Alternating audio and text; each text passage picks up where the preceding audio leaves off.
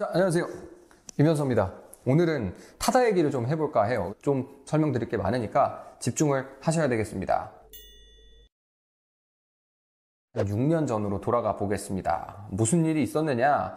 이 타다를 이해하려면은 역사를 이해해야 되는데 그러려면 우버를 이해해야 됩니다. 우버 이 회사는 뭐냐 택시 비슷한 서비스를 하는 건데 내가 자가용을 갖고 있다라고 하면 내 자가용을 가지고 택시처럼 음, 옮겨가고 싶은 사람들 이렇게 연결해주는 그런 플랫폼 사업자죠. 모두를 택시기사로 만드는 음, 그런 뭐 이념을 가지고 있는지는 모르겠지만 아무튼 급속도로 뭐 사업을 팽창시켜서 지금은 뭐 어, 미국 가면은 우버랑 리프트 딱 두 개 타고 돌아다니면 될 정도로 엄청 커진 서비스입니다. 당연히 우리나라에도 잠깐 들어오려고 했습니다. 우버 상륙하려고 했던 게 2013년 운송업체 세네 곳과 제휴를 해서 서울에서 서비스를 시작했었습니다. 이 서비스가 시작된 지 1년 만에 어떤 일이 있었느냐? 서울시한테 예, 고발을 당했다. 운전했던 사람도 벌금을 부과받았다. 그래서 들어오자마자 바로 뺨을 맞았습니다. 여기 여객자동차 운수사업법이 택시라든지 버스라든지 그런 거를 규율하는 법인데 그 법에 보면은 유상운송의 금지 규정이 있어요. 이 유상운송의 금지는 누가 유상운송하는 걸 금지하는 거냐? 바로 렌터카 업체가 하는 걸 금지하는 겁니다. 자, 자동차 대여 사업자, 이거 렌터카 사업자거든요.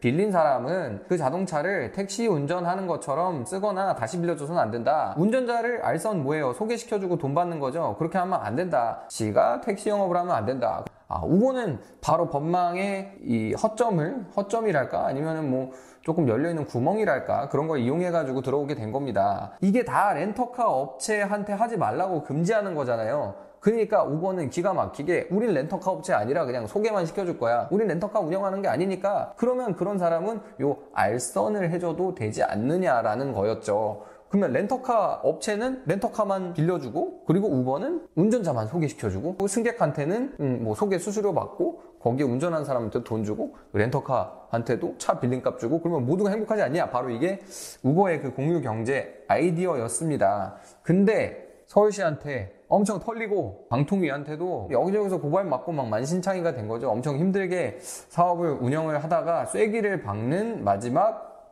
하나의 조치.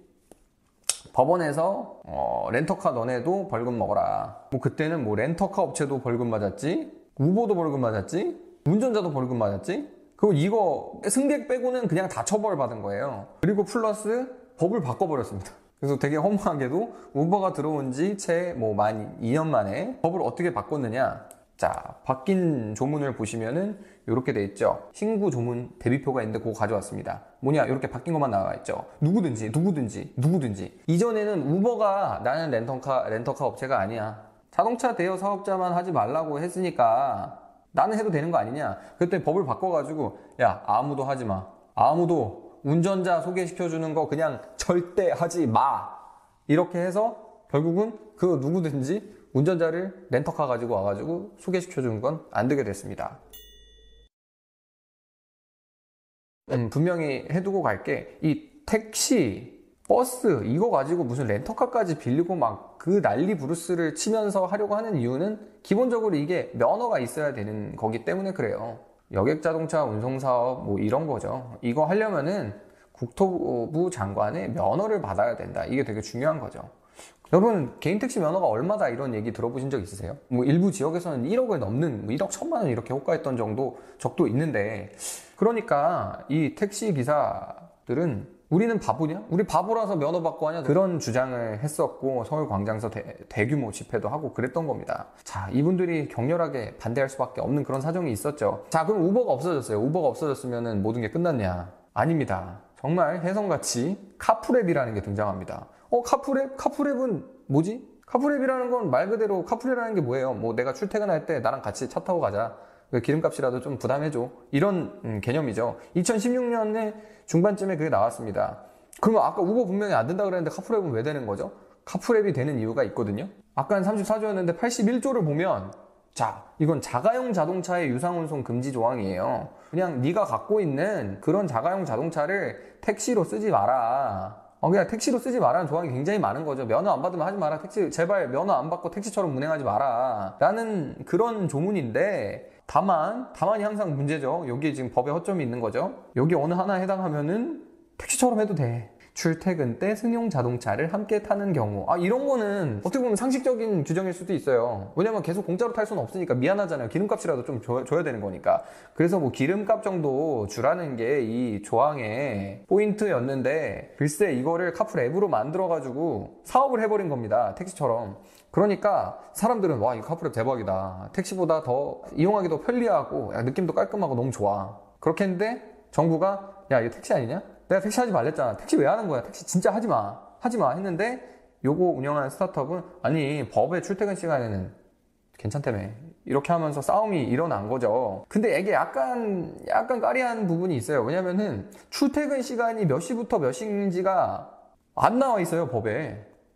그래서 이 카풀앱을 운영하는 업자들은 어떻게 했냐. 오전에는 한 6시간 정도 하고, 오후부터 다음날 오전까지는 한 9시간 정도 해. 그러면은 한 15시간, 15시간 정도는 카풀을 할 수 있는 게 아니냐. 하루 24시간인데 그 중에 15시간을 택시처럼 돌아다닐 수가 있는 거예요. 어, 그러면 약간 이런 거는 가만히 안 있겠죠? 한 발짝 더 나간 게 약 출퇴근 시간이 변화하니까 출퇴근 시간 선택할 수 있는 거 아니냐. 유연근무제라는 게 있다, 유연근무제. 그래서 뭐 나는 낮이고 밤이고 내가 선택해서 근무한다.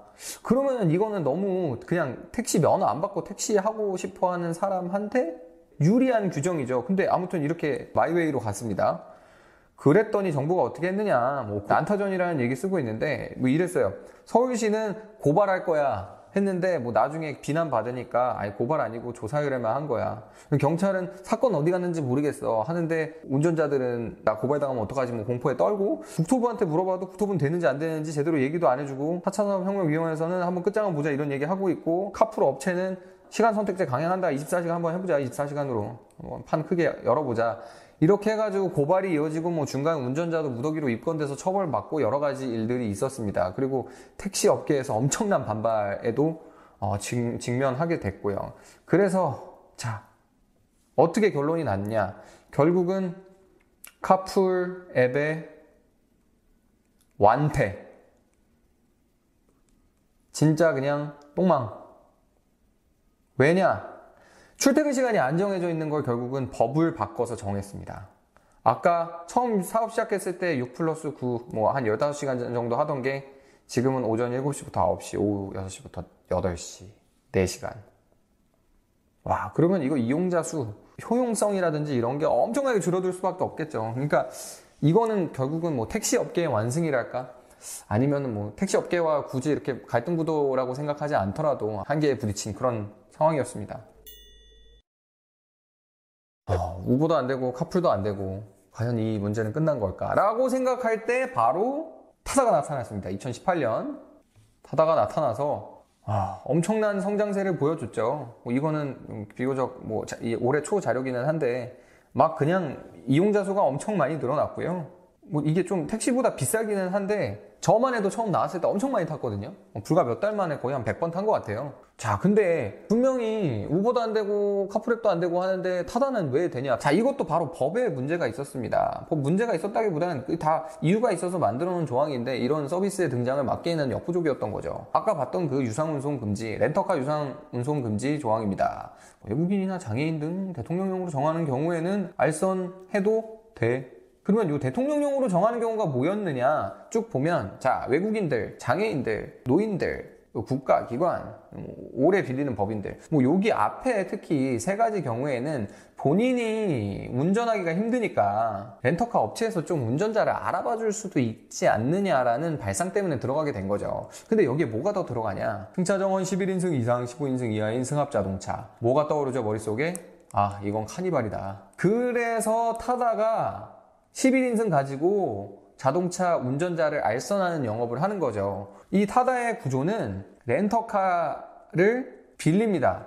어디서? 소카에서 빌리고 그리고 운전자는 별도의 법인에서 데려옵니다. 자, 그러면 옆에서 중간에 타다 운영사인 VCNC는 요거를 이어주는 시스템을 만드는 거죠. 그러면은 요거를 이용하고 싶었던 사람이 오 타다다 해가지고 차를 잡게 되면은 바로 운전자가 운전하고 있던 그 타다 내 앱에 강제로 배차가 되죠. 그래서 택시처럼 승차 거부를 할 수 있는 것도 아니고 그냥 누르기만 하면은 어디든지 이 차만 있다면은 바로 탈 수 있는 그런 서비스를 만들어낼 수 있던 겁니다. 자, 근데 요게 보시면 아시겠지만 렌터카도 그렇고 운전자도 그렇고 시스템 만드는 것도 그렇고 이게 다 뭐예요? 소카와 VCNC의 작품인 겁니다. 그래가지고 이게 너네가 사실 혼자서 짝짝꿍 하면서 사실상 택시 영업을 하는 게 아니냐라는 의문을 가지고 검찰이 기소를 하게 된 거죠. 자, 여러분 이제 왜 타다는 무조건 카니발인지 알게 되셨죠? 11인승이니까. 자, 그래서 이게 엄청 잘 나가죠. 100만 회원 돌파하고 그냥 폭주를 해버립니다. 그랬더니 택시업계의 반발이 많지, 만만치 않았죠. 분신자살 하신 분이 계셨습니다. 너무 가슴 아픈 일인데 더 이상 물러설 곳 없다. 자, 근데 이 면허 문제가 참 저도 처음에는 왜 이렇게 면허에 목숨까지 걸까라는 생각을 했었는데 알고 보니까 그렇게만 생각할 건 아니더라고요. 이 택시 면허라는 것이 굉장히 특수합니다. 택시 면허, 개인 택시 면허. 택시 면허는 사고 팔 수가 있거든요. 여객 운수사업법에 정말 특수한 조항이 하나 있는데 이걸 보면 편해요. 택시 면허는 상속이 됩니다. 상속이 뭐, 뭔지 아시잖아요. 우리 아버지가 택시 면허를 가지고 계시다가 돌아가시면 제가 그 택시 면허를 받는 거예요. 우리가 일반적으로 생각하는 면허랑은 되게 다르죠. 내가 뭐 오토바이 면허, 자동차 면허 갖고 있다 그래가지고 내가 죽었을 때 내 아들이 그거 가져가나? 절대 아니죠. 이거 뭐냐, 택시 면허를 법률에 의해서 재산권으로 인정해주고 있다는 얘기입니다. 재산권으로. 그러니까 사고 팔고 상속도 되고 다 되는 거예요. 이걸 들고서 내가 가지고 있는 유일한 재산으로서 먹고 사는 분들이 많기 때문에 목숨을 끊어, 끊어가면서까지 이 산업적 변화에 저항을 하게 되는 겁니다. 이거는 나라에서 법을 그렇게 만들어놨는데 갑자기 나는 1억 주고 사고 9천만 원 주고 사고 내 인생의 마지막 보루로서 남겨놓은 그거를 면허도 안 받은 사업자가 갑자기 나타나서 공급은 늘어나고 택시 영업은 점점 힘들게 되고 결국에는 이 시장에서 없어져 버릴 수 있다는 생각을 하니까 목숨까지 걸고서 이렇게 격렬하게 저항을 하게 되는 겁니다. 아시겠죠? 그래서 어, 이게 그렇게 간단한 문제가 아니에요. 그러다 보니까 정치권부터 뭐 정부에서까지 되게 특이한 게 금융위원장까지 뭐라고 비판을 했어요. 무례하다. 그러니까 뭐 그거에 대해서 어, 이 사람 뭐 출마하시려나? 막 이러면서 둘이 막 싸움도 했었죠. 그런 일이 있었고 국회에서는 타다 금지법, 타다 이제 못 타. 너무 아재 개그는 이게 아무튼 그런 법까지 발의가 됐었습니다. 쉬운 문제가 아니죠. 쉬운 문제가 아닙니다. 이 타다 기사를 보셨다면 아시겠죠? 렌터카 기반 호출 서비스 했을 때 조금 뭐 타보신 분들도 그렇고 안 타보신 분들도 그렇고 약간 응? 이랬을 거예요. 뭐, 야 이게 왜 렌터카냐? 그냥 택시인데. 근데 아까 말씀드렸다시피 바로 그 34조 유상운송 금지 조항의 예외 규정을 파고들었기 때문에 렌터카 기반이라고 이야기를 하는 겁니다. 렌터카 빌려서 운전자랑 매칭을 해준다라는 게 예, 법률적으로 법적으로 구성한 서비스의 본질이기 때문이죠. 그래서 결국은 역외군수법 위반 혐의로 이 소카 대표 그리고 BCNC 대표가 기소된 이유는 그런 배경이 있었던 겁니다. 검찰 쪽에서는 아니 드라이버까지 당신들이 직접 관리를 하는데 차도 직접 관리하고 드라이버까지 직접 관리를 하고 그 앱까지 만들어가지고 다 같이 돌리고 있는 거를 뻔히 아는데 그 택시 아니라고 얘기하는 게 말이 되느냐라고 주장하고 있기 때문에 이 부분에 대해서는 속다할 수는 없고 법원의 정확한 판단을 기다려봐야지만 알 수 있을 것 같습니다. 근데 누구 말만 맞다고 얘기할 수는 없을 것 같아요. 왜냐면 이거는 아, 먹고 사는 문제가 결부돼 있는 거고 그리고 마지막으로 그 면허를 자기가 구매했던 사람들의 입장에서 갑자기 가지고 있던 재산권을 그냥 빼앗기는 결과에 가까운 거기 때문에 가볍게 생각, 생각할 수 없는 겁니다. 이 문제에 대해서는 계속해서 계속해서 새로운 것들이 나오고 있으니까 뭐 이 정도 설명 드렸으면 아마 앞으로 이슈 트래킹 하는데 문제 없겠죠? 뿅!